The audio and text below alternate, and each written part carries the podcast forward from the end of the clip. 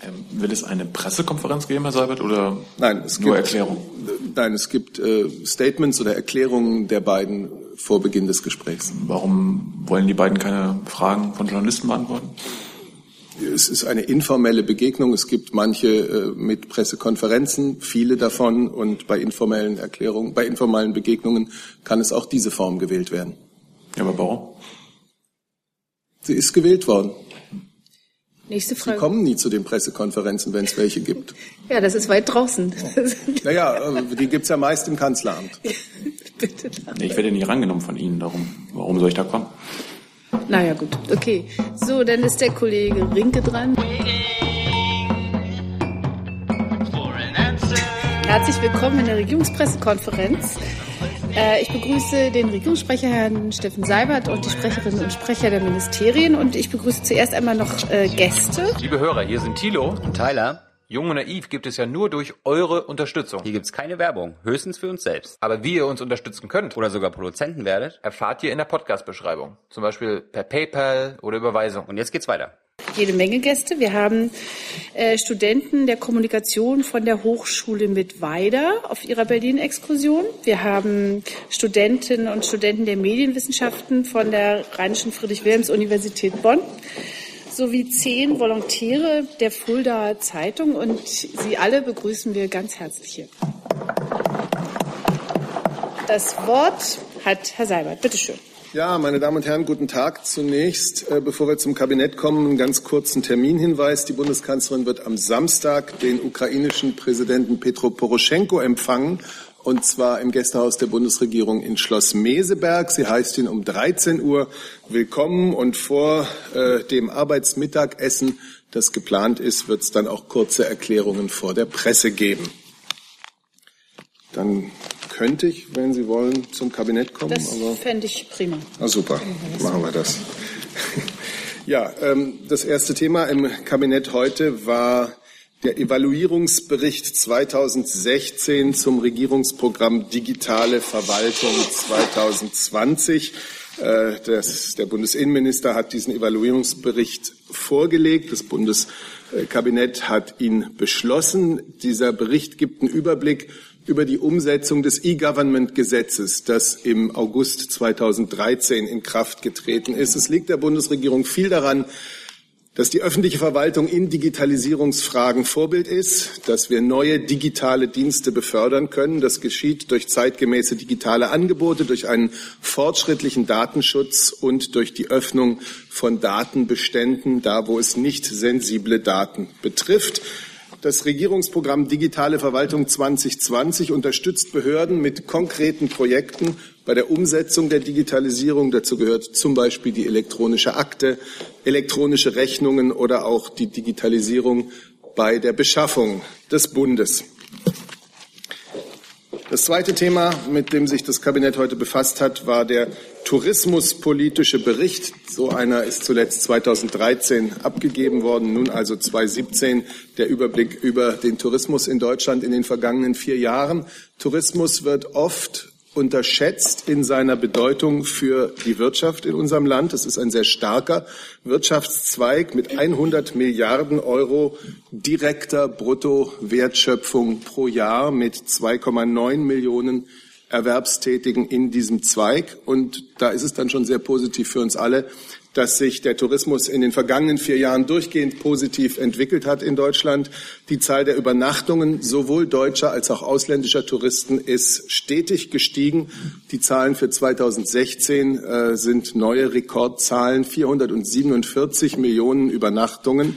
Das ist übrigens der siebte Rekord in Folge. Und bei den ausländischen Touristen liegt, äh, liegen wir zum ersten Mal bei über 80 Millionen äh, Übernachtungen. Das alles geht aus diesem tourismuspolitischen Bericht vor, den ich empfehlen kann. Das ist interessant.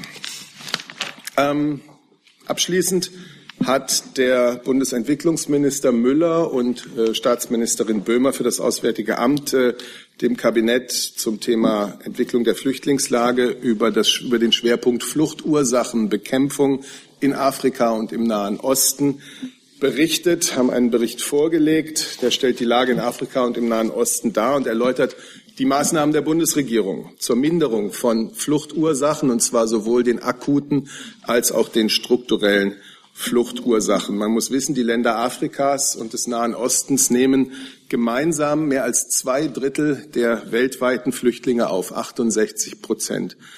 Erstaufnahmeländer und Transitländer sind beim Schutz und bei der Versorgung der Flüchtlinge erheblich gefordert. Nicht zuletzt auch deswegen, weil es oft in diesen Transitländern und Erstaufnahmeländern selber sehr schwierige wirtschaftliche Situationen gibt. Um akuten Fluchtursachen, bewaffnete Konflikte, Menschenrechtsverletzungen, politischer Verfolgung, um solchen akuten Fluchtursachen frühzeitig zu begegnen, setzt die Bundesregierung Mittel der Krisenprävention, der humanitären Hilfe, Stabilisierung sowie diplomatische und sicherheitspolitische Maßnahmen ein. Darüber hinaus stärken wir regionale Organisationen und regionale Strukturen, zum Beispiel die Afrikanische Union, damit sie selber Eigenverantwortung übernehmen können. Zum Beispiel stellt die Bundesregierung allein in diesem Jahr etwa zwei Milliarden Euro für solche Maßnahmen bereit. Im Nahen Osten stehen, wie man sich vorstellen kann, die Auswirkungen des langjährigen Syrien-Konflikts und die Situation im Irak im Mittelpunkt. Allein in diesem Jahr unterstützt die Bundesregierung Syrien und die Region mit 1,3 Milliarden Euro. Deutschland ist damit auch dieses Jahr wieder, wie auch schon 2016, größter bilateraler Geber und die Art der Maßnahmen, um es mal etwas praktisch zu machen, die reicht von Minenentsorgung in Ramadi, was natürlich eine Voraussetzung dafür ist, dass Menschen in diese Region zurückkehren können, in ihre Heimatstadt zurückkehren können, es geht um die Wiederherstellung von Strom- und Wasserversorgung in Gebieten, die glücklicherweise dem sogenannten IS ähm, abgenommen werden konnten. Es geht um die Abfallbeseitigung in Libanon, weil Libanon, das extrem viele Flüchtlinge aufgenommen hat, äh, allein an diesem Punkt äh, wahrscheinlich alleine schon überfordert wäre, wenn es nicht Hilfe aus dem Ausland und besonders eben auch Hilfe aus Deutschland bekäme. Wir tragen zur Minderung struktureller Fluchtursachen bei, durch Investitionen in Bildung, in Berufsbildung, in Beschäftigung, indem wir helfen, Verwaltungsstrukturen aufzubauen, indem wir äh, beitragen zur Prävention klimabedingter Fluchtgründe. Insgesamt wird die Bundesregierung in diesem Jahr voraussichtlich rund dreieinhalb Milliarden Euro zur Reduzierung dieser sogenannten strukturellen Fluchtursachen ähm, einsetzen. Dazu gehört auch die Umsetzung der EU-Migrationspartnerschaften äh, unter anderem mit Niger und Mali. Alle Anstrengungen der Bundesregierung sind darauf gerichtet, den Menschen in ihrer Heimat, in ihren Heimatländern bessere Lebensperspektiven zu bieten. Dazu müssen in den betroffenen Ländern Voraussetzungen für Sicherheit und für nachhaltige wirtschaftliche Entwicklung geschaffen werden. Um diese Ziele zu erreichen, werden wir uns auch weiterhin aktiv international in den entsprechenden Prozessen und Foren einbringen beispielsweise im Rahmen unserer diesjährigen G20-Präsidentschaft, im G7-Prozess, im Global Forum on Migration and Development und äh, an der bis 2018 auf UNO-Ebene zu erarbeitenden Global Compact on Safe, Orderly and Regular Migration. So viel zu diesem Thema, so viel erstmal aus dem Kabinett. Vielen Dank. Äh, ich bin, bevor ich dazu komme, gebe ich erstmal noch das Wort ans Auswärtige Amt, wo es auch drei Themen gibt. Bitte schön. Ja, herzlichen Dank, Frau Vorsitzende. Ich möchte zunächst ähm, Ihnen von einer Reise des Außenministers berichten. Der ist äh, vor einer Stunde losgeflogen, ist jetzt gerade auf dem Weg Richtung Washington. Das ist bereits die zweite Reise von Außenminister Gabriel in etwas mehr als drei Monaten seiner Amtszeit in die Vereinigten Staaten von Amerika. Das spiegelt wieder die Bedeutung, die er dem wichtigen Partner Deutschlands und Europas, den Vereinigten Staaten von Amerika, ähm, entgegenbringt. Äh, es spiegelt aber auch wieder den Gesprächsbedarf, den es gibt mit der neuen amerikanischen Führung angesichts vieler gemeinsamer außen- und sicherheitspolitischer Herausforderungen, vielleicht auch handelspolitischer Herausforderungen, die wir da gemeinsam haben. Herr Gabriel wird heute in Washington mit Vertretern der amerikanischen Administration zusammentreffen, mit dem Außenminister und mit dem Finanzminister. Morgen ist geplant ein Treffen mit dem Sicherheitsberater des äh, amerikanischen Präsidenten. Herr Gabriel nimmt sich die Zeit, etwas länger in den Vereinigten Staaten zu bleiben, wird von Washington aus nach Pittsburgh weiterreisen, dort einige lokale und regionale Vertreter treffen und sich mit der Lage in der Region äh, um Pittsburgh herum beschäftigen, um dann nach Mexiko äh, weiterzureisen. Auch dort wird es dann äh, politische Termine geben und auch Gespräche mit Vertretern der mexikanischen Wirtschaft und Zivilgesellschaft. Auch Mexiko ist ein großer und wichtiger Partner Deutschlands. Die Handelsbeziehungen und Investitionsbeziehungen mit Mexiko haben sich in den letzten Jahren außerordentlich positiv entwickelt. Mexiko ist ein Partner in der OECD, in der G20 und auch in anderen Fora. Und es gibt ein ganz hohes Maß an gemeinsamen Werten und gemeinsamen Interessen. Und da lohnt der frühe Besuch äh, schon nach wenigen Monaten in der Amtszeit des Außenministers, einen so guten und engen Partner in Mexico City zu besuchen. Das ist das Erste, was ich Ihnen dazu, äh, was ich Ihnen sagen möchte. Das Zweite, was ich Ihnen sagen möchte, ist, dass äh, die Bundesregierung es begrüßt, soeben erfahren zu haben, dass die türkische Regierung einen zweiten Haftbesuch, einen zweiten Haftbesuch bei Dennis Yücel genehmigt hat. Wie Sie wissen, haben wir sehr lange und sehr engagiert und sehr intensiv darauf gedrungen, die Haftbesuche bei äh, Herrn Yücel äh, fortsetzen zu können. Ähm, nunmehr besteht die Möglichkeit und ist ausdrücklich von der türkischen Regierung äh, auch so äh, genehmigt worden, dass unser Generalkonsul Herr Bürgelin, unser Generalkonsul in Istanbul morgen die Gelegenheit äh, erhält, Herrn Yücel zu treffen. Das begrüßen wir. Wir freuen uns darüber, dass nach langen Zeiten, äh, nach Monaten, in denen eine solche Begegnung nicht möglich war, ähm, Herr, Yücel mit Herrn Bürgelin wird sprechen können. Natürlich geht es darum, zu überprüfen, wie die Haftbedingungen sind, wie es Herrn Yücel geht und äh, wie das ganze Dossier weitergeführt werden kann. Es bleibt dabei, dass wir es begrüßen, dass es eine solche Genehmigung eines völkerrechtlich ja nicht ähm, äh, erforderlichen Haftbesuches gibt. Äh, wir bleiben dabei, dass eine vernünftige, eine verhältnismäßige, auch eine rechtsstaatliche Lösung nur darin bestehen kann, Herrn Yücel äh, auf freien Fuß zu setzen. Er hat öffentlich erklärt, dass er bereit ist, in der Türkei seinen Prozess äh, zu machen. Es gibt aus unserer Sicht weiter keinen Grund für eine Untersuchungshaft und ich nehme an, das wird auch morgen Gegenstand der Gespräche sein, die Herr Bürgelin mit Herrn Yücel führen wird. Und schließlich drittens würde ich gerne aus aktuellem Anlass zwei Punkte im Zusammenhang mit der Ukraine äh, mit Ihnen, mit Ihnen besprechen. Äh, das erste, was ich sagen möchte, ist, wir sind ein wenig erstaunt äh, darüber, dass ein russischer Militärvertreter ganz offensichtlich im Namen oder im Auftrage äh, russischer Separatisten der sogenannten Volksrepubliken in Donetsk und Lugansk der zivilen Beobachtermission der OSZE hat mitgeteilt, mitgeteilt hat, dass von nun an die in den äh, beiden separatistischen, abtrünnigen Regionen nur noch auf sehr eingeschränkte Art und Weise die zivile Beobachtermission ihrer Arbeit nachgehen könne. Das ist aus unserer Sicht weder so vereinbart, noch entspricht es der Mission der zivilen Beobachtermission, noch ist das politisch zweckmäßig. Wir drängen darauf, dass die zivile Beobachtermission ihrer wichtigen Aufgabe zur Verhinderung äh, von militärischen Eskalationen im Konfliktgebiet, Konfliktgebiet ohne Einschränkungen nachgehen können muss.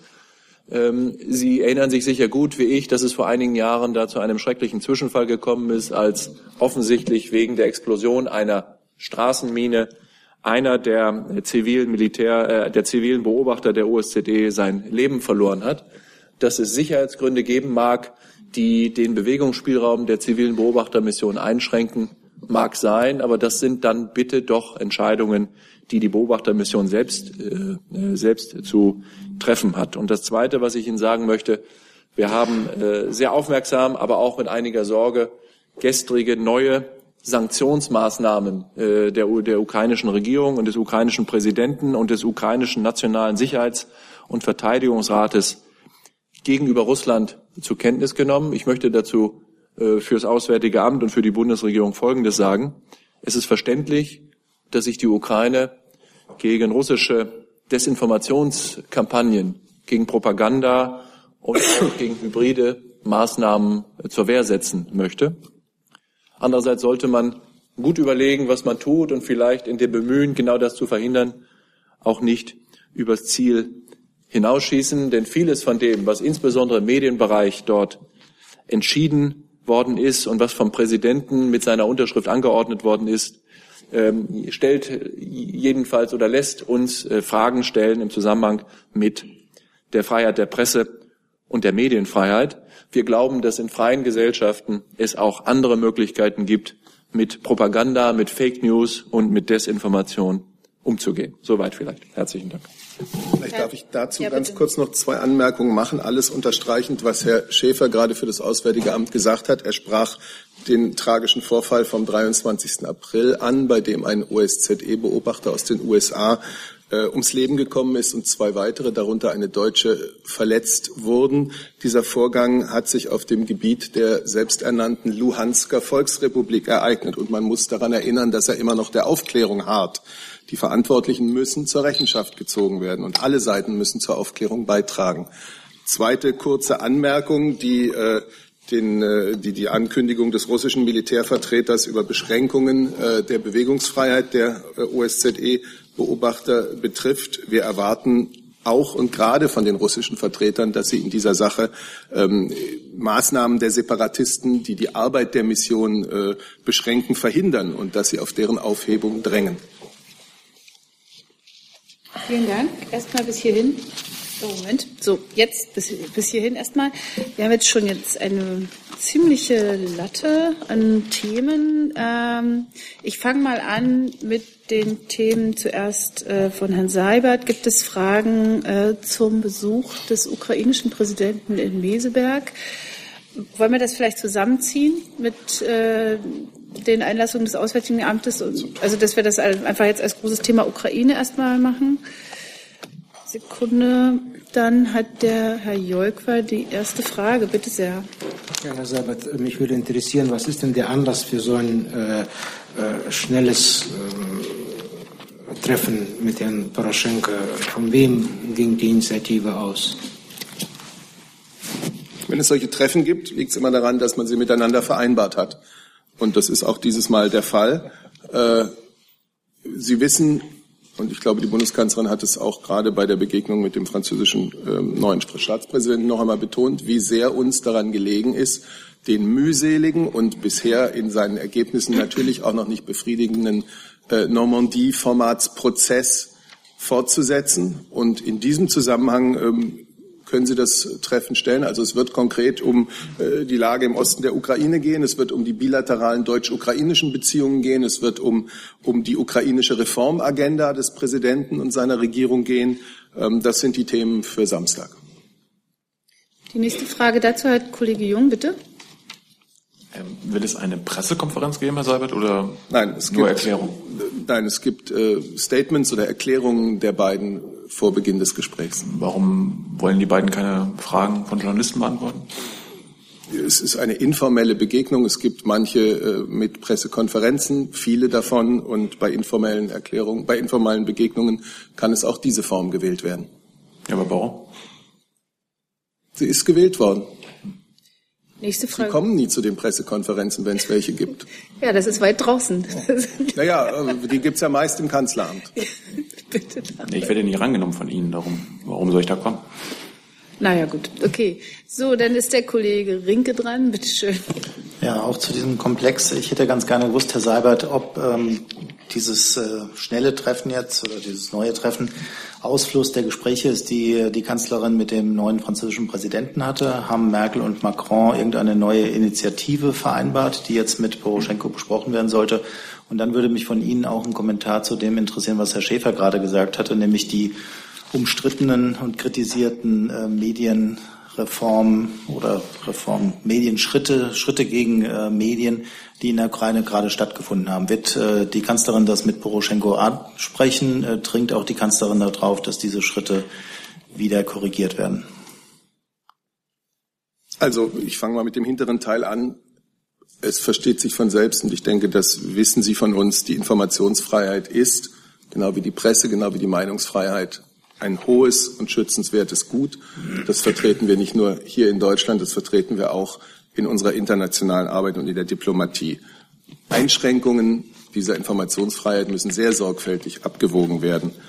Vor dem Hintergrund fortlaufender russischer Einflussoperationen über russische Medienportale in der Ukraine muss man die Maßnahmen der Ukraine sicherlich primär als Reaktion verstehen. Und trotzdem ist es ganz klar, solche Schritte sind sicherlich äh, einer Verbesserung der russisch-ukrainischen äh, Beziehungen in keiner Weise zuträglich.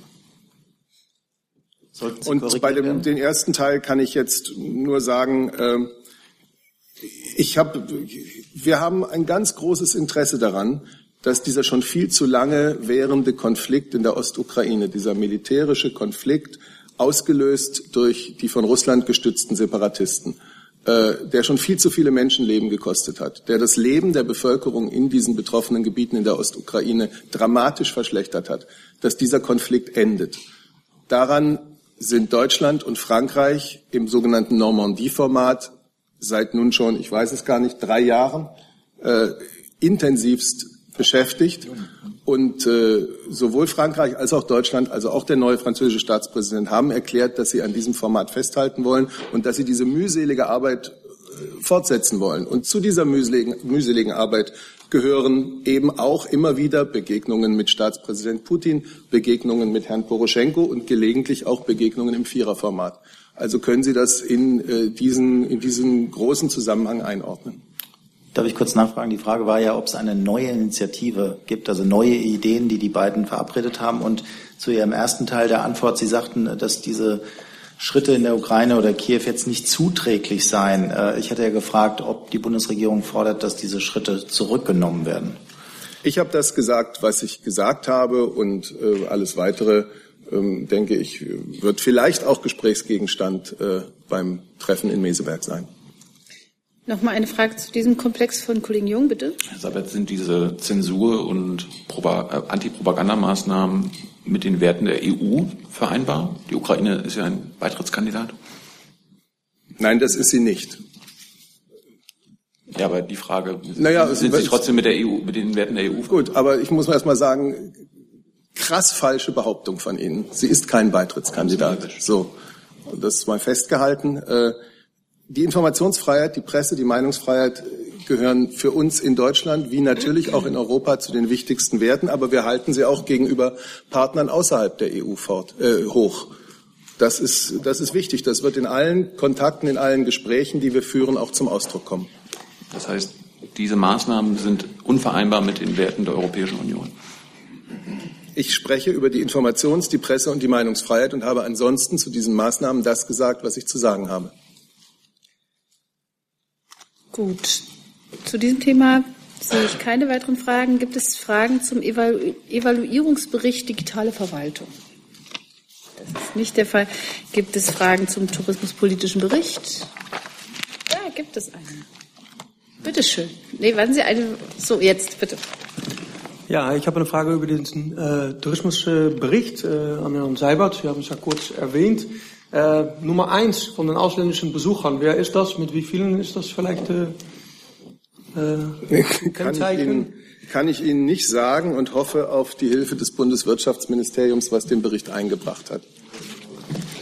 Ähm, kann ich Ihnen jetzt leider direkt so auch nicht sagen. Ich weiß aber, wir haben es auf der Homepage und auch eine PM dazu. Da kann man es sicher ganz leicht rausfinden. Aber den Bericht selber habe ich nicht dabei und die, welches Land die meisten aus äh, die Besucher stellt, kann ich Ihnen jetzt nicht sagen. Wir erwarten natürlich, dass das nach wie vor die Niederländer sind, aber.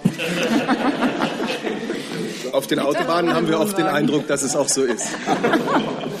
Gut, nur mal äh, auch für, für mein Verständnis. Also Sie haben äh, gesprochen von diesen Rekordzahl bei den äh, Übernachtungen, äh, 447 Millionen 2016. Ähm, ist das inklusive ausländische Be ja. Äh, Besuchern oder exklusiv? Übernachtungen von Innen- und Ausländern. Okay, gut, danke. Gut, dann äh, gibt es Fragen zum Bericht zur Flüchtlingslage, Fluchtursachenbericht zu Afrika und Nahen Osten. Und da weiß ich schon, dass der Kollege Tuyala eine Frage hat. Sekunde, ich muss sie mal kurz ausrechnen. Ich glaube, ja, so ist es richtig. Ja, bitte Richtig. Ähm, Herr Seibert, Sie sprachen ja von äh, Maßnahmen zur Fluchtursachenbekämpfung, vor allen Dingen auch auf dem afrikanischen Kontinent. Ähm, diese nachhaltige Entwicklungspolitik, die ja jetzt propagiert wird, ähm, beinhaltet die auch eine Reform der sogenannten EPAs, also der Economic Partnerships Agreements ähm, der EU mit afrikanischen Staaten, also des EU-Freihandelsabkommen mit diesen Staaten? Gut, ich habe ja die werden, Entschuldigung, die werden ja heftig kritisiert vor Ort von den Regierungen und der Zivilbevölkerung. Ich habe einen Bericht über die nationalen Maßnahmen gegeben, die die Bundesregierung äh, im Nahen Osten und in Afrika zur Minderung der Fluchtursachen macht. Das ist zunächst mal ein nationaler Bericht. Äh, Handelsabkommen sind eine europäische Angelegenheit, aber es ist klar, dass auch Handelsabkommen natürlich so geschlossen werden müssen und immer wieder auch überprüft werden müssen daraufhin, ob sie äh, den betroffenen Ländern tatsächlich helfen, ob sie ihnen helfen zu einer eigenständigen, nachhaltigen wirtschaftlichen Entwicklung. Ja. Nachfrage oder? Ja, Bitte. Ja, das scheint ja nicht so zu sein. Also wie gesagt, die werden vor Ort heftig kritisiert. Trotz allem sollen oder müssen, werden diese Länder dazu gezwungen, diese, diese ähm, Handelsabkommen zu unterzeichnen. Vor der Küste Senegals äh, fischen EU-Trawler die Meere leer. Die Menschen flüchten nach Europa. Das kann also ja nicht im Sinne der, ähm, ja, der Fluchtursachenbekämpfung sein. Ähm, ist denn da Ihrem, nach Ihrem Kenntnisstand, sind denn da ja Reformen geplant? Ähm, die sprachen auch von struktureller Entwicklungshilfe. Also da muss Ihnen ja dann auch geläufig sein, ob diese Maßnahmen da auch ähm, einer Reform unterliegen. Zunächst mal möchte ich zurückweisen, dass die EU ihre Partner zur Unterschrift unter Handelsabkommen zwingt. Das ist sicherlich nicht der Fall. Zweitens habe ich hier über die nationalen Maßnahmen berichtet. Und äh, die Fragen von Handelsabkommen, wie sie gestaltet sind, wie sie möglicherweise auch verändert werden müssen, die ist tatsächlich eine Frage, die in Europa eine Rolle spielt. Und da werden wir uns als Bundesregierung immer einbringen. Und zwar im Sinne und im Interesse einer nachhaltigen wirtschaftlichen Entwicklung in den betroffenen afrikanischen Ländern, weil wir wissen, dass das notwendig ist, damit Menschen dort eine gute Zukunftsaussicht haben.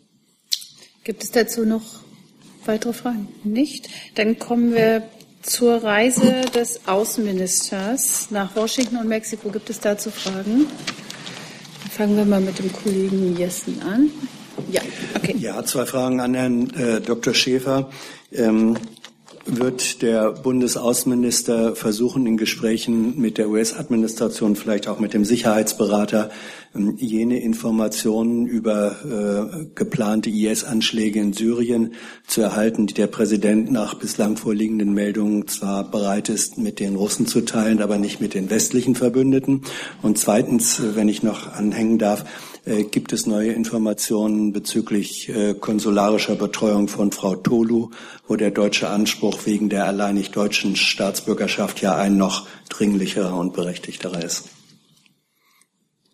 Also es ist ein reiner, reiner Zufall, dass die Reise des Außenministers zu einem Zeitpunkt stattfindet, in dem es zu Recht oder zu Unrecht jedenfalls äh, große öffentliche Aufmerksamkeit, vielleicht sogar öffentliche Erregung oder Aufregung gibt über die Umstände äh, im deutsch, im amerikanisch-russischen äh, Verhältnis. Das ist eine Nebenbedingung der Reise, äh, aber hat mit dem Zweck der Reise nichts zu tun. Natürlich äh, wird der Außenminister nach aller Voraussicht, ich kann den Spra Gesprächen natürlich nicht vor, äh, vor, vor, vorgreifen, auch das Thema Syrien ansprechen mit seinen äh, Gesprächspartnern in der amerikanischen Regierung, die sich um Außen- und Sicherheitspolitik kümmern und dass dann äh, sicherlich auch äh, eine mögliche Sicherheitslage äh, zur Sprache kommen wird, das können Sie sich denken. Aber ich denke, wir sind da, äh, wir haben da überhaupt keinen Anlass, jetzt in irgendeiner Bittstellung zu sein, um irgendwelche Informationen von Seiten der amerikanischen Seite zu bekommen. Das deutsch-amerikanische Verhältnis ist, was den Umgang mit diesen außenpolitischen Herausforderungen, Konflikten und Krisen angeht, gut. Wir sind in den letzten etwas mehr als 100 Tagen dieser neuen Administration in unseren Gesprächen und beim Deutlichmachen deutscher Werte und Interessen ganz schön gut vorangekommen. Und äh, ich hatte eingangs schon gesagt, das ist eigentlich äh, der äh, entscheidende und wichtigste Grund, jetzt für die schnelle zweite Reise des Außenministers hier anzuknüpfen. Und all die Gesprächsfäden, die es da im Bereich der Außen- und Sicherheitspolitik, auch der Handels- und Wirtschaftspolitik gegeben hat, zusammenzufügen, um mit führenden Vertretern der Administration das Gespräch da fortzusetzen und äh, und äh, weiterzumachen mit dem Ziel, gemeinsame Ergebnisse zu erzielen, gemeinsame Politiken zu finden, die äh, unseren Interessen und den gemeinsamen Interessen äh, im transatlantischen Bündnis äh, entsprechen. Ja, von Bittstellerrolle habe ich, glaube ich, auch nicht gesprochen, sondern mich interessiert, ähm, ob die deutsche Regierung versuchen wird, äh, diese Informationen, wenn sie denn dann schon mit Nichtverbündeten geteilt werden, auch selber äh, zu naja, ich, äh, wir, sind, wir sind da sehr zuversichtlich, dass äh, es bei den Beziehungen zwischen den zuständigen Behörden so viel Vertrauen zwischen beiden Seiten gibt, dass die Amerikaner ganz bestimmt auch freiwillig und von sich aus das mit uns teilen wollen und werden, was sie mit uns teilen wollen. Und so halten wir das auch. Und zum Thema Tulu, haben wir das schon oder wollen wir da gerade noch warten? Da würde ich gerne, das würde ich dann als nächstes Thema machen. Bitte. Äh, ich glaube, der Kollege Jung hatte sich schon bei der Vorstellung, bitte schön, dann sind Sie dran.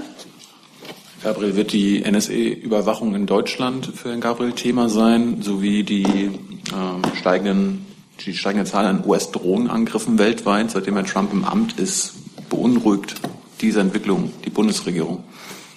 Ja, der deutsche Außenminister fühlt sich ähm, in umfassender Weise verantwortlich für die bilateralen Beziehungen zwischen den Vereinigten Staaten von Amerika und Deutschland und all die Themen, äh, die aus unserer Sicht oder aus amerikanischer Sicht als relevant angesehen werden, werden ganz bestimmt in den Begegnungen zur Sprache kommen. Es ist naturgemäß so, dass wenn man mit dem Sicherheitsberater, dem Finanzminister und dem Außenminister spricht, dass man Themen anspricht, für die diese Herren zuständig sind. Dazu gehören die von Ihnen, nicht das erste von Ihnen angesprochene Thema jedenfalls nicht. Äh, das schließt nicht aus, dass es trotzdem zur Sprache kommen wird. Ähm, der Umgang mit islamistischem, extremistischem Terrorismus, das ist ja das, was Sie mit der Drohnenfrage meinen, wird ganz sicher Gegenstand der Gespräche sein, die der deutsche Außenminister in Washington führt. Nächste Frage hat der Kollege Rinke, bitte. Herr Schäfer, können Sie uns sagen, ob auch das Thema Beitritt der NATO zur Anti-IS-Allianz äh, Thema sein wird und äh, wie da die Haltung der Bundesregierung ist?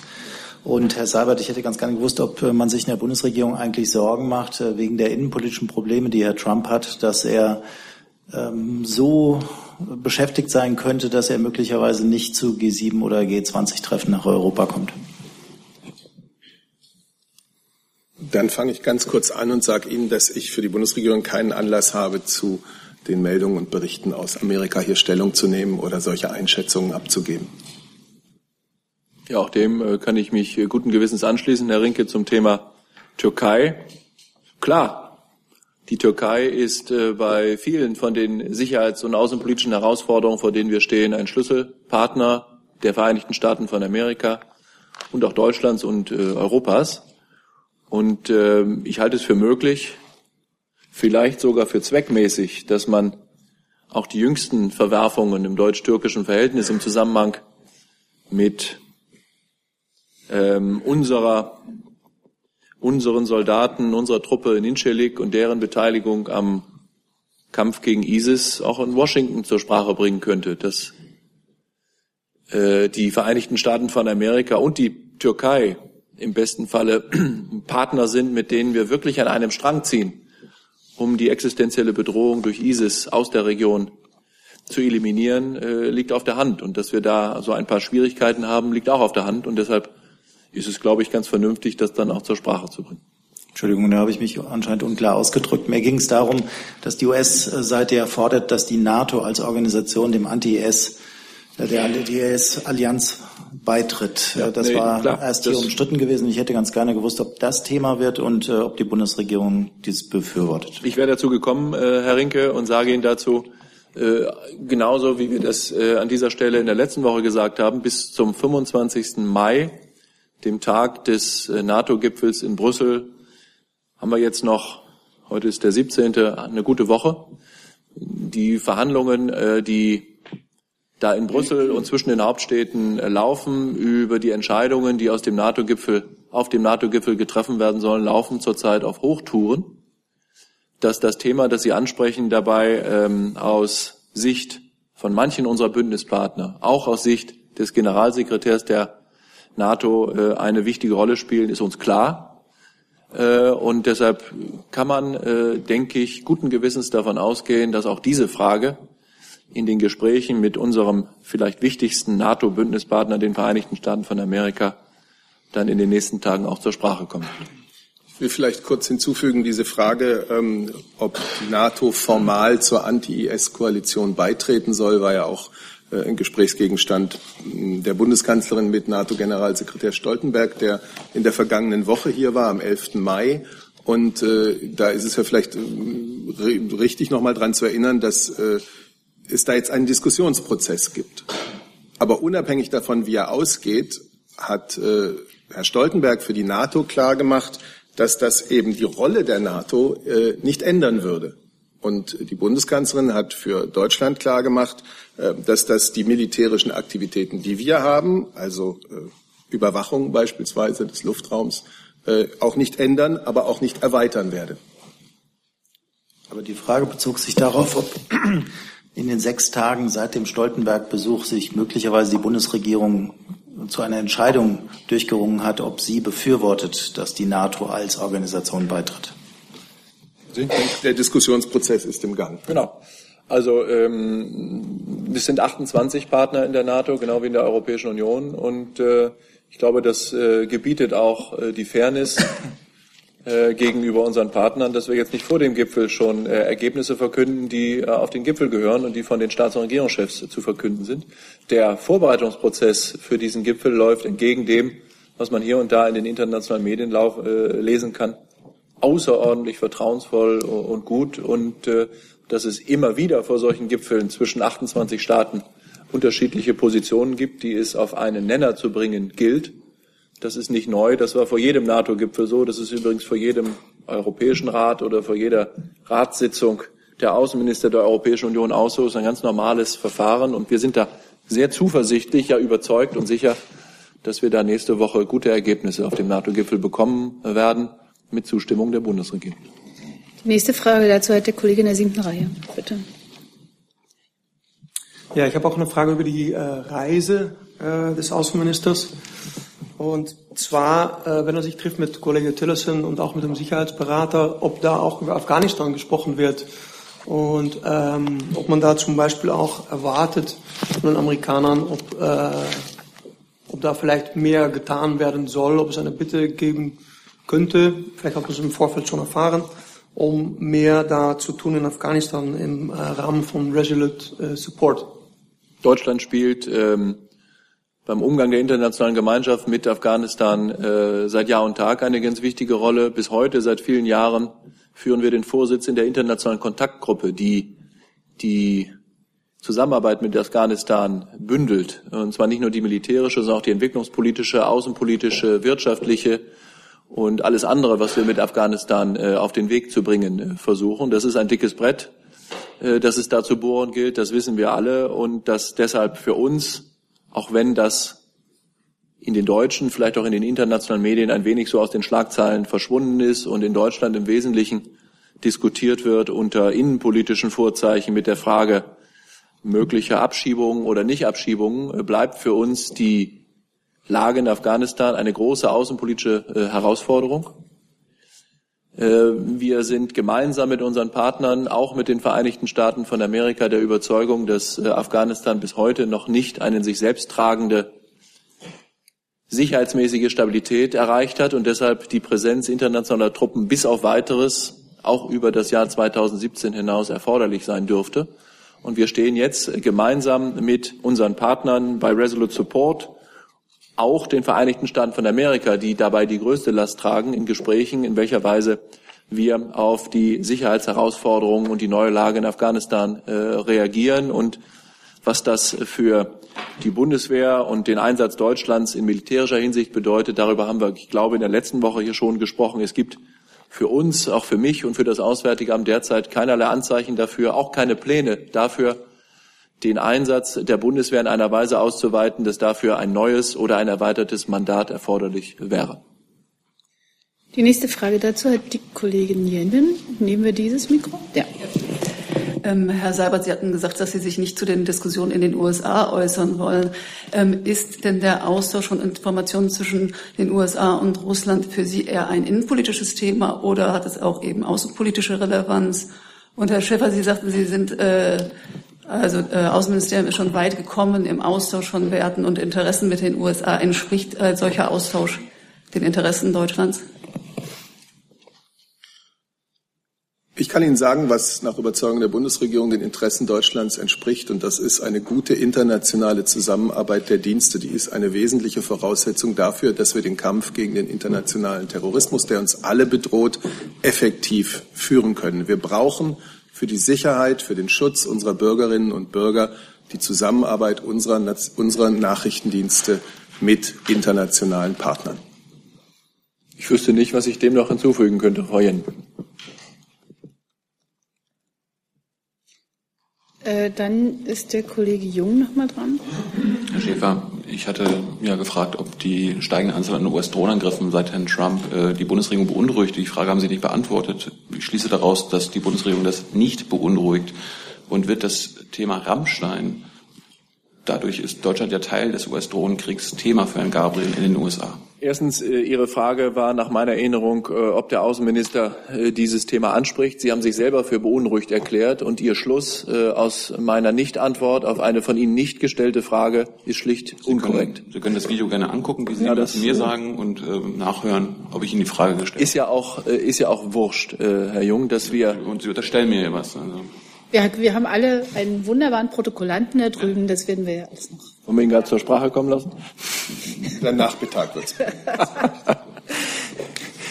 also über den ähm, Drohneneinsatz der amerikanischen Administration haben wir an dieser Stelle schon so häufig gesprochen. Und äh, die Haltung der Bundesregierung dazu, die die Erwartung äh, hat, dass das alles im Rahmen äh, des Völkerrechts geschieht, hat sich überhaupt nichts geändert. Ähm, ob es wirklich so ist, wie Sie sagen, und ob man das wirklich schon nach äh, drei Monaten und ein paar zerquetschten Tagen sagen kann, dass die Drohnen, äh, der Einsatz von militärischen Drohnen durch die neue Administration massiv ausgeweitet worden ist, wie Sie das unterstellen. Diese äh, Haltung mache ich mir ausdrücklich nicht zu, zu eigen. Ich vermute eher, dass es zu früh ist, das wirklich äh, zu äh, beurteilen. Und die Haltung der Bundesregierung ist äh, genauso klar und eindeutig, wie sie es äh, auch in der Vergangenheit gewesen ist. Das haben wir hier so häufig miteinander besprochen. Auch das lässt sich auf Ihren Videobändern ganz bestimmt nachschauen. Herr Schäfer, wie viele US-Drohnenangriffe hat die Bundesregierung dieses Jahr bereits im Einzelfall untersucht und völkerrechtlich überprüft? Und wo ist man zu einem, zu einem Ergebnis gekommen? Sie prüfen ja jeden US-Drohnenangriff wegen Rammstein auf dem Einzelfall. Da muss, da muss es ja mal ein Ergebnis geben. Hm, wo Sie das herhaben, äh, weiß ich nicht. Von Ihnen? Ja. Ja. ja dann müssen wir das auch nochmal nachschauen. Gerne. Dann haben wir schon eine ganze Menge, was wir gemeinsam nachschauen äh, müssen. Ähm, ich äh, habe an dieser Stelle immer wieder gesagt, und das bekräftige ich gerne, dass äh, das nicht so einfach ist, weder völkerrechtlich wie in der Sache äh, einen Einzelnen oder die Drohnenpolitik insgesamt der Vereinigten Staaten von Amerika zu überprüfen, weil es so viele rechtliche, tatsächliche und politische Faktoren gibt, die man ähm, kennen muss und über die man Informationen braucht, um wirklich ein fundiertes Urteil äh, zu fällen. Und äh, ich denke nicht, dass die Vereinigten Staaten von Amerika bei jedem dieser Angriffe die Bundesregierung so mit Informationen versorgen, dass dafür ein abgewogenes, äh, ausgewogenes und auf der Grundlage umfassender Sachverhaltsinformationen erfolgendes Urteil möglich wäre. Diese Verpflichtung haben die Amerikaner nicht weder völkerrechtlich noch empfinden sie das so. Deshalb sind wir äh, bei diesen Fragen gehalten und ans das und ans das, und uns an das zu halten, was äh, es an Informationen da öffentlich verfügbar äh, gibt. Und das ist in der Regel nicht genug, um ein wirklich äh, fundiertes Urteil äh, zu fällen. Dass wir, ich kann das nur noch mal bekräftigen, dass wir erwarten von allen unseren Partnern, dass sie sich an das halten, was das Völkerrecht vorgibt und dass sie sich an das halten, was wir gemeinsam an Werten vereinbart haben, das ist sonnenklar und das ist offensichtlich. Dass Sie das erwarten, ist mir klar, aber ist Ihre Pflicht, äh, da zu recherchieren bzw. Äh, nachzufragen und nicht nur auf Informationen aus der Öffentlichkeit oder auf, Fra aus, auf Fragen in der BBK zu warten? In ist Ihre, Ihre Pflicht? Ja, das ist nett, dass Sie das nochmal wiederholen, ähm, Herr Jung. Ich bin durchaus äh, durchaus zuversichtlich, dass das Auswärtige Amt selber weiß, was es als seine Pflicht zu empfinden hat äh, und als seine Pflicht äh, zu übernehmen äh, hat. Ähm, und äh, der wiederholte, die wiederholte Anspielung an die Umstände äh, um und am Standort Rammstein ändert daran überhaupt nichts. Äh, Kollegen, ich habe hier noch sieben weitere Themen auf der Agenda. Ich habe jetzt hier noch den Kollegen Jordans, wo ich nicht ganz sicher war, ob das jetzt Okay, und äh, vorher den Kollegen Schelt. Bitte schön. Ja, wo Herr Dr. Schäfer das Verhältnis zur Türkei schon angesprochen hat, würde ich dazu gerne eine Frage stellen. Äh, Moment, darf. wir machen danach, äh, ist das gleich Thema. Okay. okay. Da setze ich Sie gleich mit drauf. Moment. Äh, und dann ist der Kollege Jordans dran. Bitte schön. Ja, Herr Seibert, weil Sie äh, die gute Zusammenarbeit der Dienste angesprochen haben, soweit ich weiß, gehört dazu, dass man geheime Informationen nicht an Dritte ausplaudert. Gibt es denn da angesichts dessen, was mit den israelischen Informationen passiert ist, irgendwelche Bedenken, äh, deutsche Informationen an die USA jetzt weiterzugeben, ob zu Syrien, zu Ukraine, anderen Hotspots? Ich habe gerade gesagt, wie wichtig aus Sicht der Bundesregierung essentiell wichtig äh, die internationale Zusammenarbeit der Geheimdienste ist, um effektiv sein zu können im Kampf äh, und im Schutz vor dem äh, islamistischen Terror. Und dem habe ich nichts hinzuzufügen. Da muss ich aber nochmal nachfragen, ist es denn wichtig für diese Zusammenarbeit, dass solche Informationen nur an die weitergegeben werden, für die sie bestimmt sind? Genauere Fragen zur nachrichtendienstlichen äh, äh, Tätigkeit und zu operativen Einzelheiten äh, erklärt die Bundesregierung gerne den zuständigen Gremien des Deutschen Bundestages. Das gehört hier nicht her. Dann, es tut mir leid, aber wir, wir, haben, wir sind einfach wahnsinnig kurz in der Zeit. Ich muss jetzt ein neues Thema eröffnen. Das ist aber nicht minder interessant. Es geht um den Haftbesuch des Generalkonsuls beim Kollegen Yücel und die Beziehungen zur Türkei. Die erste Frage dazu hat der Kollege Jung. Bitte schön. Ja, nur mal, Herr Jessen hat ja gerade gefragt gehabt zur konsularischen Betreuung, Herr Schäfer. Was ist mit Frau Tulu? Da ist es ja völkerrechtlich zwingend, dass ähm, wir, also das Auswärtige Amt, der Botschafter, ähm, dort Zugang bekommen. Und wie erklären Sie sich jetzt, dass nach sechs Wochen Herr Yücel wieder besucht werden darf? Und können wir damit rechnen, dass in sechs Wochen er wieder besucht werden darf? Ist das jetzt diese Regelmäßigkeit? Ja, das Erste, was ich äh, dazu sagen möchte, das äh, betrifft jetzt den Fall Dennis Yücel. Äh, unser Generalkonsul, Herr Bürgelin, äh, freut sich, dass er erneut die Gelegenheit bekommt, Dennis Yücel zu besuchen. Die beiden haben sich im Zuge der, na, wie soll ich sagen, unfreiwillig gemeinsam verbrachten Zeit in Istanbul in den letzten Monaten gut kennengelernt und wir verstehen das dann auch als ein ein Besuch der äh, Ermutigung und der Ermunterung, äh, sich von schwierigen Haftbedingungen und von einer insgesamt schwierigen, äh, schwierigen Lage da in diesem Gefängnis und in seinem Ermittlungsverfahren nicht unterkriegen zu lassen. Ähm, ich glaube, das macht keinen Sinn, Erklärungsversuche zu starten, warum gerade jetzt ein solcher Haftbesuch erneut genehmigt wurde und warum er vor einer oder zwei oder drei Wochen nicht äh, genehmigt äh, worden ist. Es fällt uns auch schwer äh, zu verstehen, warum die Reise der Abgeordneten des Deutschen Bundestages aus dem Verteidigungsausschuss im Oktober möglich war. Wie gesagt, nach manchen, äh, manchen diplomatischen Verrenkungen, die da äh, gemacht äh, wurden.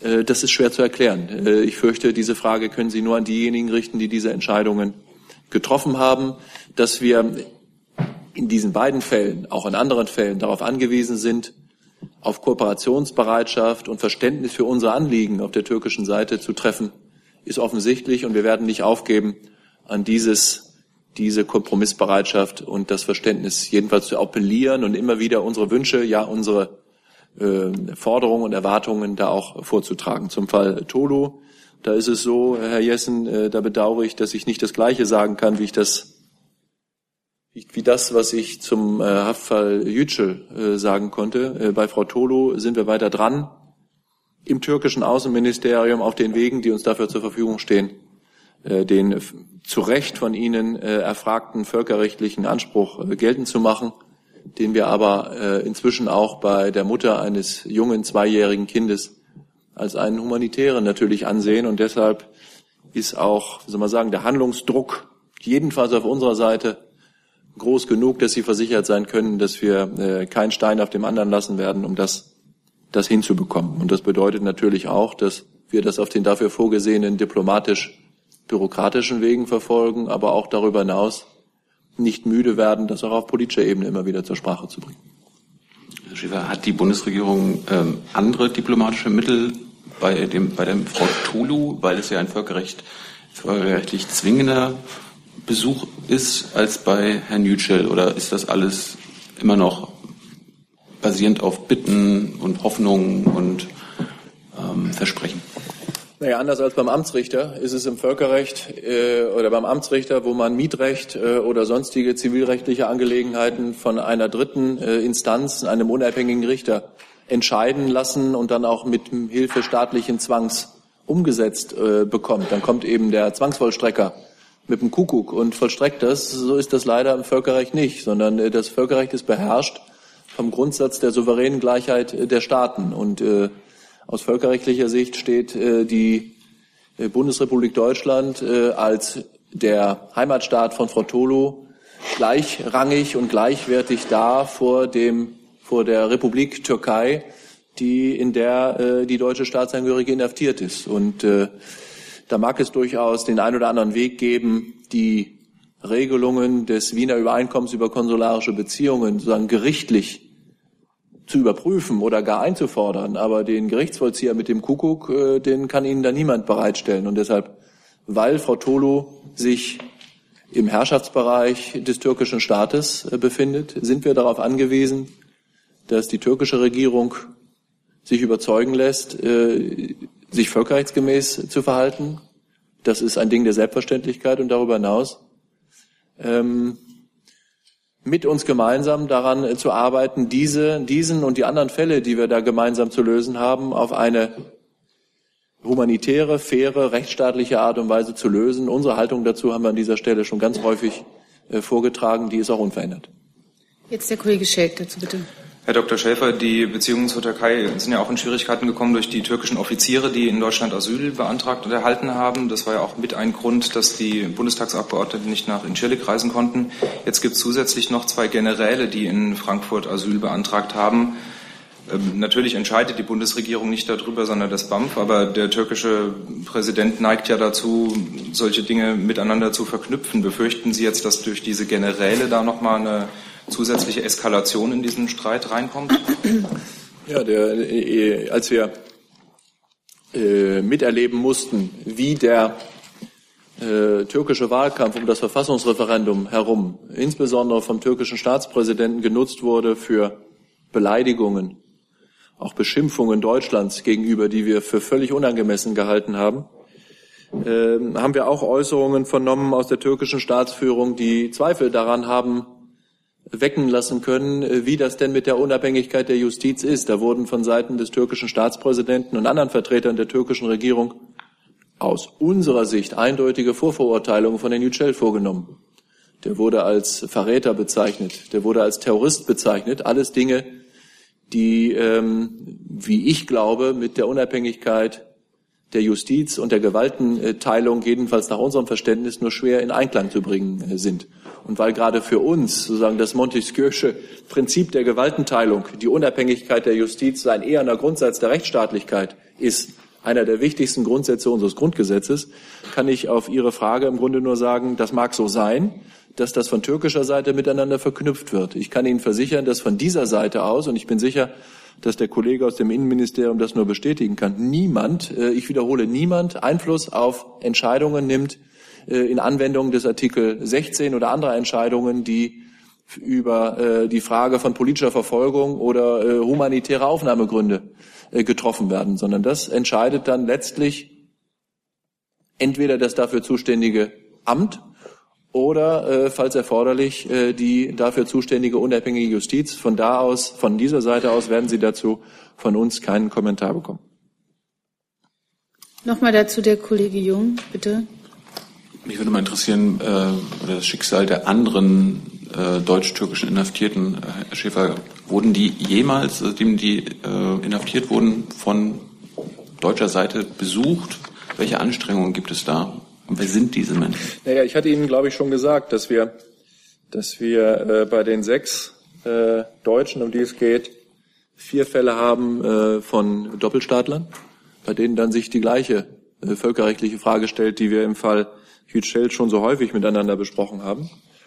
Und äh, auch bei diesen Fällen äh, kann ich Ihnen versichern, auch wenn die nicht so sehr was die äh, Individuen eingeht, die da in Haft stehen, äh, in Haft sind, im Mittelpunkt der Öffentlichkeit sind, dass wir uns da genauso darum bemühen, diese konsularische Betreuung hinzubekommen, so äh, wie sich das, äh, wie sich das gehört. Jetzt und hier, das äh, werden die Kollegen mir aber sicher gleich zuliefern, bin ich nicht in der Lage zu sagen, ob es in all diesen sechs Fällen dann schon einen konsularischen Zugang gegeben hat. Bei Herrn Yücel wissen Sie, dass das so ist. Bei Frau Tolo ist es eindeutig nicht so. Dann haben wir sozusagen vier offene Fälle, bei denen ich Ihnen dafür dann vielleicht äh, eine Antwort nachliefern kann. Danke. Nächste Frage hat der Kollege Mainz, bitte. Herr Seibert, unterstützt die Bundeskanzlerin die intensivierte Suche nach Alternativen zu Incirlik?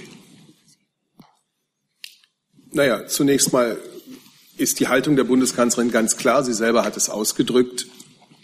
Deutsche Abgeordnete müssen selbstverständlich deutsche Truppen im Auslandseinsatz besuchen können. Es ist der Bundestag, der solche Einsätze mandatiert. Äh, das ist eine Selbstverständlichkeit. Und äh, diese Selbstverständlichkeit muss auch im Falle von dem deutschen Kontingent in Injalik natürlich äh, Realität werden. Schon als das Mandat ursprünglich beschlossen wurde, sind ja äh, mögliche Alternativstandorte benannt und geprüft worden. Das hat man dann nochmal intensiviert, als es das erste Mal Probleme mit einem Besuch von äh, Bundestagsabgeordneten gab. Und das Verteidigungsministerium hat jetzt erneut reagiert und wird weitere erforderliche Maßnahmen zur Prüfung einleiten. Darüber könnte Herr Nant Ihnen gegebenenfalls mehr erzählen. Die Bundeskanzlerin unterstützt genau diese Linie. Gut, ähm, der Kollege Schelt noch einmal. Ja, genau daran anknüpfend eine Frage an Oberst Nant äh, zu Incirlik. Können Sie bestätigen, dass da heute ein Erkundungstrupp nach Jordanien gefahren ist, um sich da die Alternativen anzugucken und dass die Verteidigungsministerin am Freitag dort auch selbst hinreist?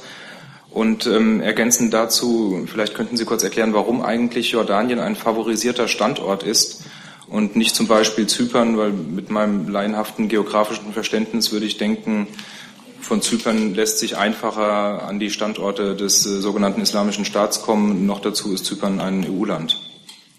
Ja, also fange ich vielleicht mal an.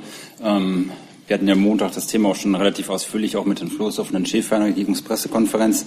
Es ist so, dass heute ein Erkundungsteam ähm, fliegt, nicht fährt, aber fliegt ähm, nach Jordanien das Erkundungsteam besteht aus mehreren Spezialisten, auch aus Ebene Ministerium.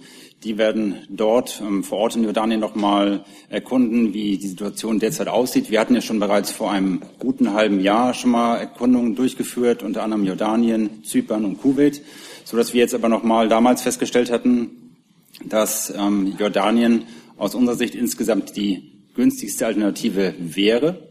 Ähm, Hintergrund ist, weil Sie ja jetzt fragten, warum nicht das? Also Geografie ist natürlich ein Faktor, aber ein Faktor von vielen. Es ist da natürlich auch noch entscheidend, wie ist die Anbindung ähm, an andere Partnernationen, wie ist die Infrastruktur vor Ort, haben wir Platz für unsere Flugzeuge? Also viele Fragen, die wir dort klären müssen. Und in dem ähm, Kenntnisstand kamen wir damals vor einem guten halben Jahr zu der Entscheidung, dass Jordanien die günstigste wäre, auch Zypern wäre eine mögliche Alternative. Wie gesagt, das Erkundungsteam ist jetzt dort vor Ort ähm, oder wird heute eben dort vor Ort sein. Ähm, die Ministerin selbst ähm, hat schon eine länger geplante Reise nach Jordanien jetzt an diesem Wochenende. Sie wird dort teilnehmen am World Economic Forum als Co-Chairman.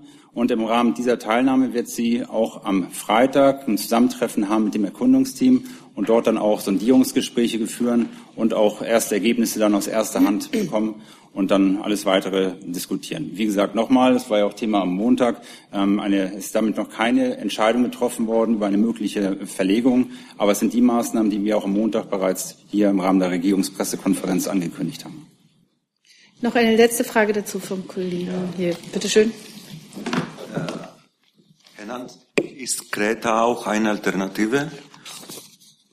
Ich habe gerade die Alternativen gesagt. Also das ist Jordanien, Zypern und ähm, Kuwait. Und jetzt als erste Alternative, die wir jetzt prüfen, ist es Jordanien. Und darf ich noch an Herrn Seibert, sehr kurz? Ja, ja bitte sehr kurz. Ja. Äh, Herr Seibert, gestern haben türkische Streitkräfte mehrfach griechische Luftraum sowie Hochheitsgewässer verletzt. Nur gestern kam es zu zehn Seingefechten zwischen griechischen und türkischen Flugzeugen. Das, was sagen Sie dazu und was hat zu tun mit, dass Griechenland an Seeland türkische Offizier gehabt hat? Kenne diese Vorfälle ganz ehrlich gesagt nicht und deswegen kann ich sie hier nicht kommentieren. Ich habe keine ausreichenden Informationen darüber. So, vielen Dank erstmal bis hierhin. Und jetzt ist der Kollege Keller mit einem neuen Thema dran. Bitte schön. Nämlich, der war der Erste, der sich heute überhaupt bei mir hier gemeldet hat. Bitte schön. Ich habe das Thema Laptopverbot in Flugzeugen. Ich habe schon gelernt, dass dafür im Moment das nicht das Verkehrs-, sondern das Innenministerium zuständig ist oder sich darum kümmert. Wie ist denn die Haltung der Bundesregierung? Was tut sie dafür oder dagegen? Und äh, da ist ja auch die Wirtschaft betroffen und befürchtet schon große Nachteile. Äh, Frau Alemani ist in das Wirtschaftsministerium da auch eingebunden. Ja, vielen Dank für die Frage. Ähm, auch das war schon mehrfach Gegenstand der äh, Sitzungen hier, die wir gemeinsam hatten. Aber ich will insbesondere, weil Sie so lange gewartet haben, dennoch die Gelegenheit nutzen, dazu was zu sagen. Ähm, wie Sie wissen, ist es so, dass die Amerikaner ähm, ähm, entsprechende Laptop-Transportverbote ausgesprochen haben für bestimmte Abflughäfen außerhalb Europas. Ähm, und wie Sie ebenso wissen, gibt es äh, jetzt fortdauernd schon etwas länger andauernd eine Diskussion darüber, ob eben solche Verbote auch ähm, Abflughäfen aus Europa, insbesondere auch aus EU-Mitgliedstaaten, treffen sollen. Ähm, Dazu hat es am vergangenen Freitag äh, unter anderem auch eine Telefonschaltkonferenz gegeben unter Teilnahme des ähm, amerikanischen Heimatschutzministers und ähm, einer Reihe von europäischen Innenministern, darunter auch des deutschen Innenministers und von ähm, Vertretern der EU-Kommission. Im Rahmen dieses, dieser Telefonschaltkonferenz war man sich recht schnell einig, dass insbesondere auch die ähm, Ausgangssituation, die Frage nämlich, was die Amerikaner hier äh, veranlasst zu diesen Maßnahmen und ähm, dann auf Grundlage dieser Tatsachenbasis eben auch mögliche Lösungsansätze einer weiteren vertieften Diskussion bedürfen. Deswegen findet heute ähm, ungefähr ab, äh, ja, ziemlich genau ab jetzt eine Besprechung in Brüssel statt, ähm, unter Beteiligung der europäischen Mitgliedstaaten, unter Beteiligung der Kommission und unter maßgeblicher Beteiligung ähm, von Vertretern des amerikanischen Heimatschutzministeriums statt. Deutschland ist an dieser Besprechung durch das BMI, durch Staatssekretärin Dr. Haber vertreten. Und ähm, dort wird, äh, wie gesagt, zunächst mal der Sachverhalt zu erheben und zu besprechen sein und dann das sicherheitsmäßig gebotene und das wirtschaftlich Vernünftige und Machbare äh, zu entscheiden sein. Ob es tatsächlich allerdings heute zu einer finalen Entscheidung kommt, nicht mal das kann ich vorhersagen, denn ähm, das hängt natürlich sehr davon ab, ob äh, und inwieweit es gelingt, den Sachverhalt abschließend zu klären.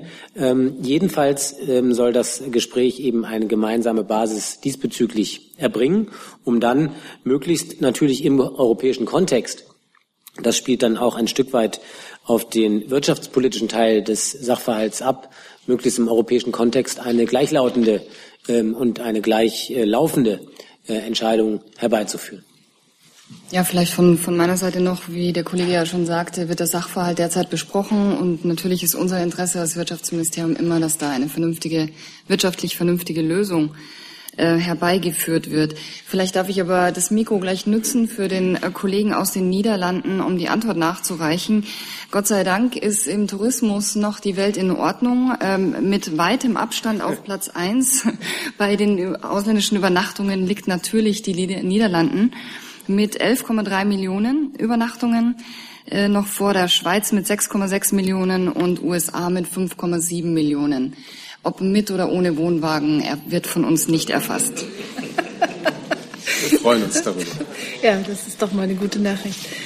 Ähm, vielen Dank. Äh, ich habe Sie jetzt auf der Themenliste, aber hat, war das Thema schon? Oder dann, wenn nicht, wenn es ein neues Thema ist, dann sind Sie uns dran. Bitte schön. Herr Seibert, gab es gestern ein Telefongespräch zwischen Frau Merkel und Herrn Tsipras? Ja, das gab es. Gestern Nachmittag. Lauter Wollen Sie ein bisschen mehr darüber wissen? Ja, natürlich. Na gut, also ähm, Sie können sich vorstellen, dass eines der Themen die derzeit laufende zweite Programmüberprüfung war. Darüber zu entscheiden, ist natürlich weiterhin Sache der Institutionen und der Eurogruppe. Es sind Fortschritte erzielt worden. Ähm, die Eurogruppe wird sich am, ich glaube, 22. Mai erneut mit dem Thema befassen und so wie alle Beteiligten, so würde sich natürlich auch die Bundesregierung freuen, wenn es zu einer positiven Bewertung käme. Wann das sein wird, die positive Bewertung, da habe ich hier keine Erwartungen auszudrücken und die Bundeskanzlerin hat es auch nicht getan. Was meinen Sie? Wissen Sie nicht? Nicht in dieser Eurogroup, meinen Sie? Ich, was ich meine, ist, dass sich die Eurogruppe, und da ist das auch genau richtig, das Thema, am 22. Mai erneut damit befassen wird, dass Fortschritte gemacht sind, dass wir uns natürlich, ich denke, wie alle anderen Beteiligten wünschen, dass es äh, zu einem bestimmten Punkt mal zu einer positiven Bewertung kommen kann, aber dass ich nicht in der Lage bin, äh, zu sagen, wann dieser Punkt sein wird. Dazu der Kollege Papers, bitte.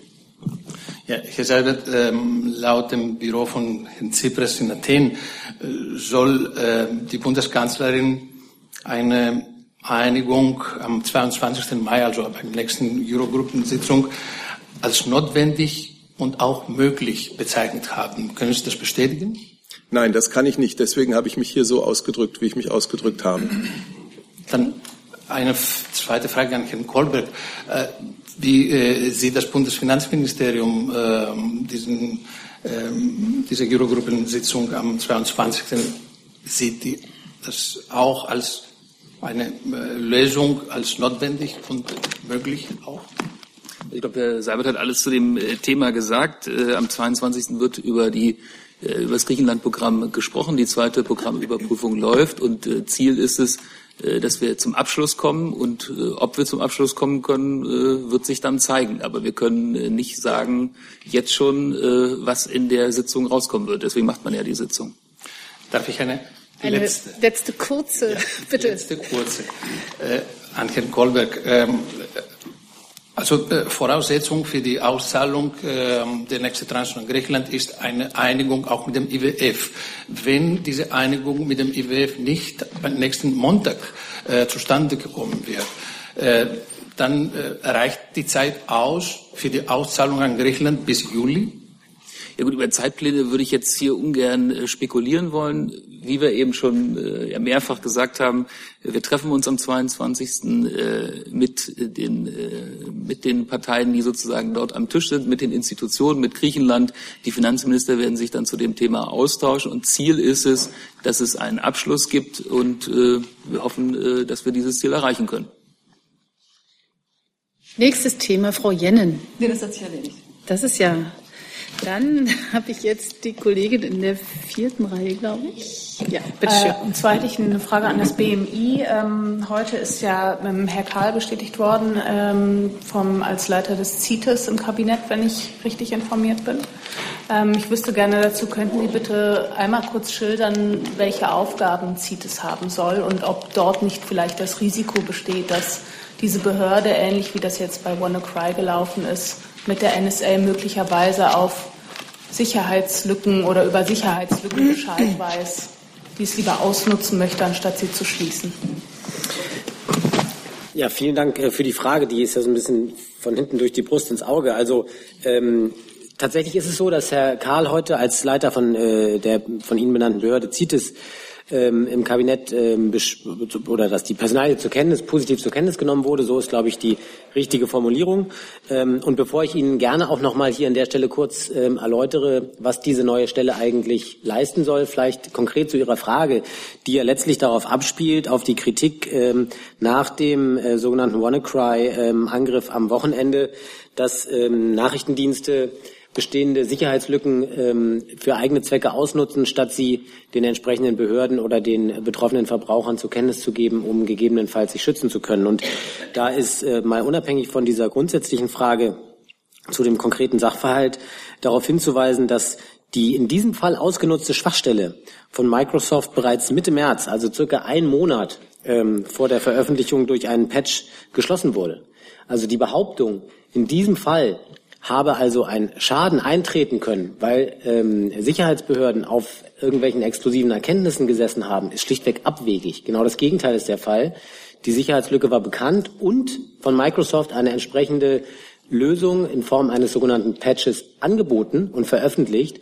Die Betroffenen hätten also schlichtweg von diesem Angebot Gebrauch machen müssen, sodass dieser Sachverhalt möglicherweise viele Fragen aufwirft, aber sicher nicht Anlass ist für die von Ihnen aufgeworfene Frage, ähm, nach dem Umgang von sogenannten Zero-Day-Exploits äh, mit Sicherheit, von Sicherheitsbehörden, weil es handelte sich hier gerade nicht um einen sogenannten Zero-Day-Exploit.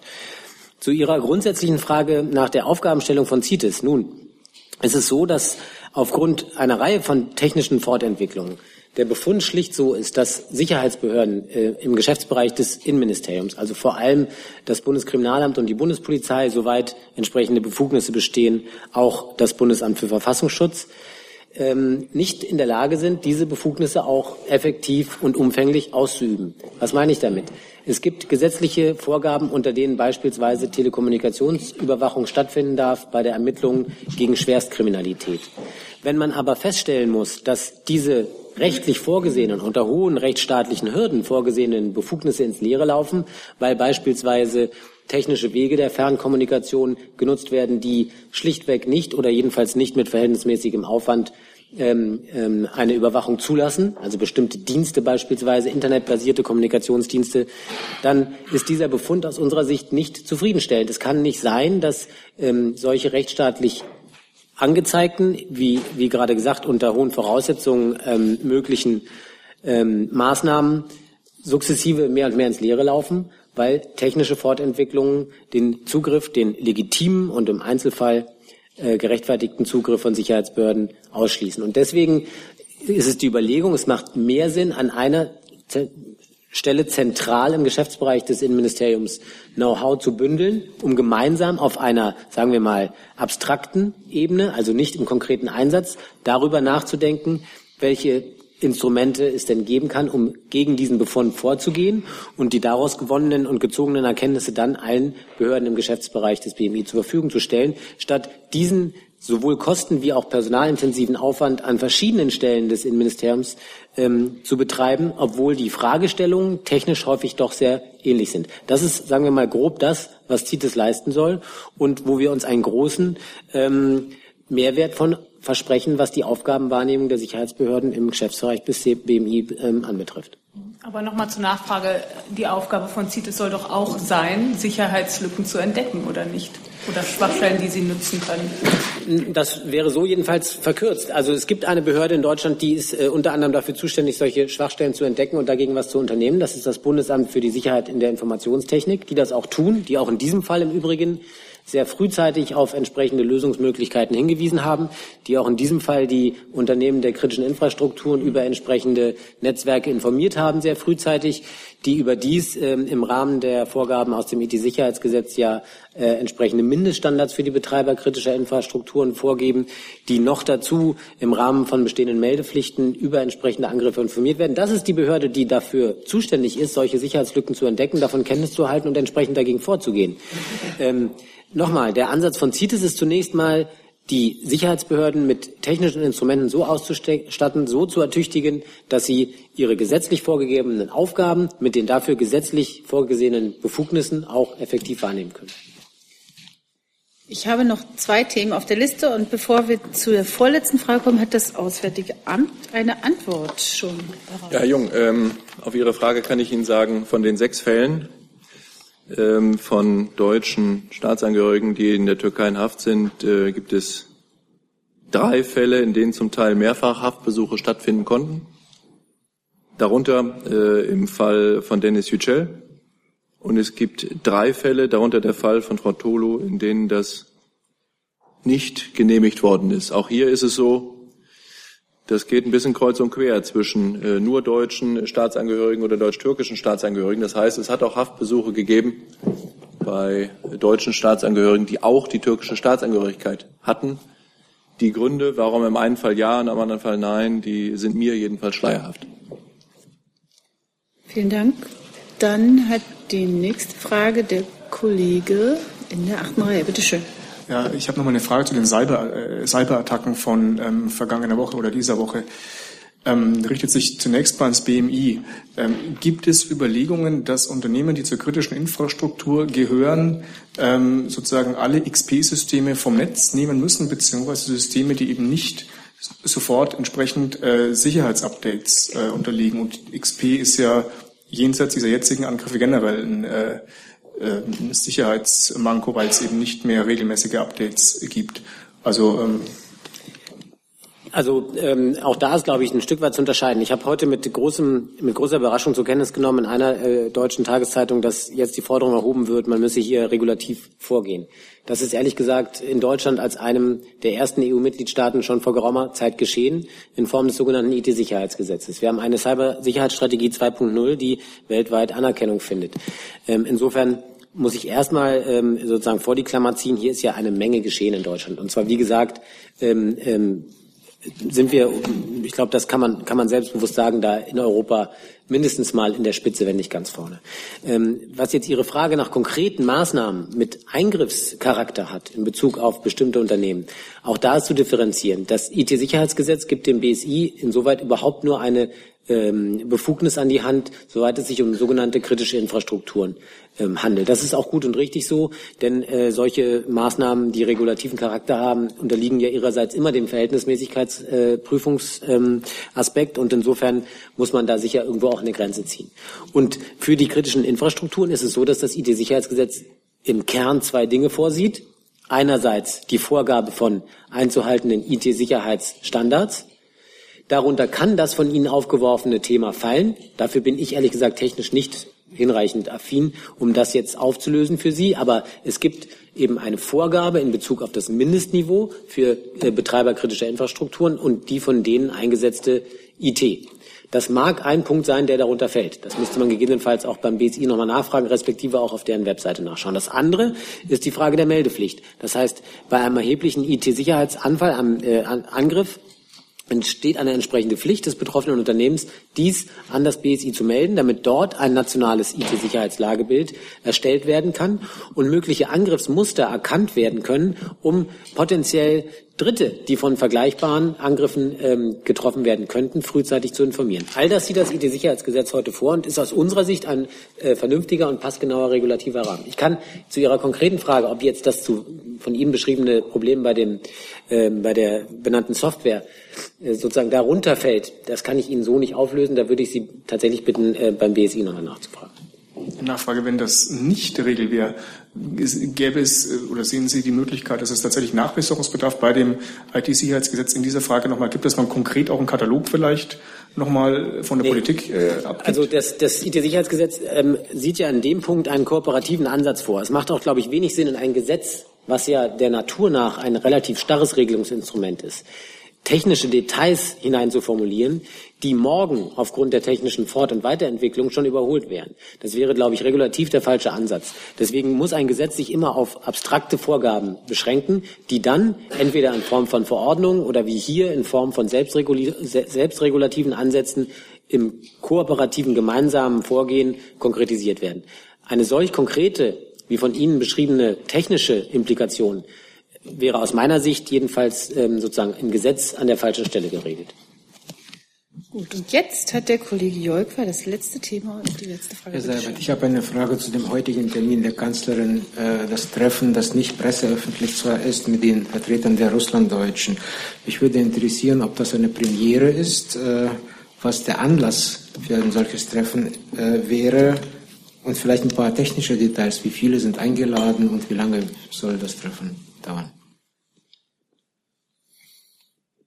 Also, auf der Ebene der Bundeskanzlerin zumindest ähm, hat es in den vergangenen Jahren ein solches Treffen nicht gegeben. Aber Sie können sicher sein, dass es zwischen der Bundesregierung und dieser Bevölkerungsgruppe immer wieder enge Kontakte gibt. Sie wissen, dass wir einen, einen Beauftragten haben, Hartmut Koschik, der Beauftragte der Bundesregierung, ähm, der diese Kontakte auch pflegt.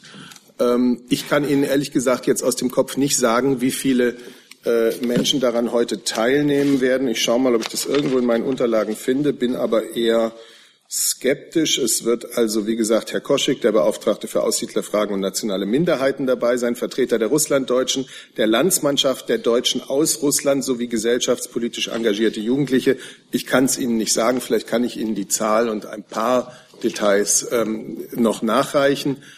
Grundsätzlich will ich sagen, es gibt eine Zahl, ähm, die, glaube ich, ein bisschen was klar macht. Zwischen 1950 und 2014 haben 2,4 Millionen Menschen äh, aus der damaligen oder auch ehemaligen Sowjetunion den Weg nach Deutschland gefunden als Aussiedler oder als Spätaussiedler. Das heißt, das ist eine nennenswerte Gruppe innerhalb der deutschen Bevölkerung. Und äh, es ist gut und richtig, mit Ihnen über alles, was äh, Thema sein mag, auch das Gespräch zu suchen. Sie haben zum Teil andere Prägungen, andere Erfahrungen mitgebracht. Äh, wie ist Integration gelungen? Wo hapert es noch? Das sind mögliche Fragen dieses Gesprächs und äh, das wird sehr offen geführt werden. Liebe Hörer, hier sind Thilo und Tyler. Jung und Naiv gibt es ja nur durch eure Unterstützung. Hier gibt's keine Werbung, höchstens für uns selbst. Aber wie ihr uns unterstützen könnt oder sogar Produzenten werdet, erfahrt ihr in der Podcast-Beschreibung. Zum Beispiel per PayPal oder Überweisung. Und jetzt geht's weiter. Wäre der Fall Lisa auch ein Thema in diesem Gespräch? Ich, ich kann dem Gespräch nicht vorgreifen und habe Ihnen jetzt hier keine abschließende Themenliste mitgebracht. Ähm, der Fall Lisa hat uns jedenfalls gezeigt, dass es äh, in dieser Gruppe oder in Teilen dieser Bevölkerungsgruppe eine große Offenheit für ähm, für Desinformation leider aus äh, die aus Russland in diesem Fall äh, kam gab. Ähm, das ist sicherlich gar keine Aussage über die gesamte Gruppe der der Russlandstämmigen oder der der der Deutsch der Russlanddeutschen, sondern es hat aber äh, in einem Teil dieser Gruppe eine Offenheit dafür gegeben. Das war sichtbar. Dann danke ich allen für Ihr Kommen und für Ihr Interesse und beende diese Regierungspressekonferenz.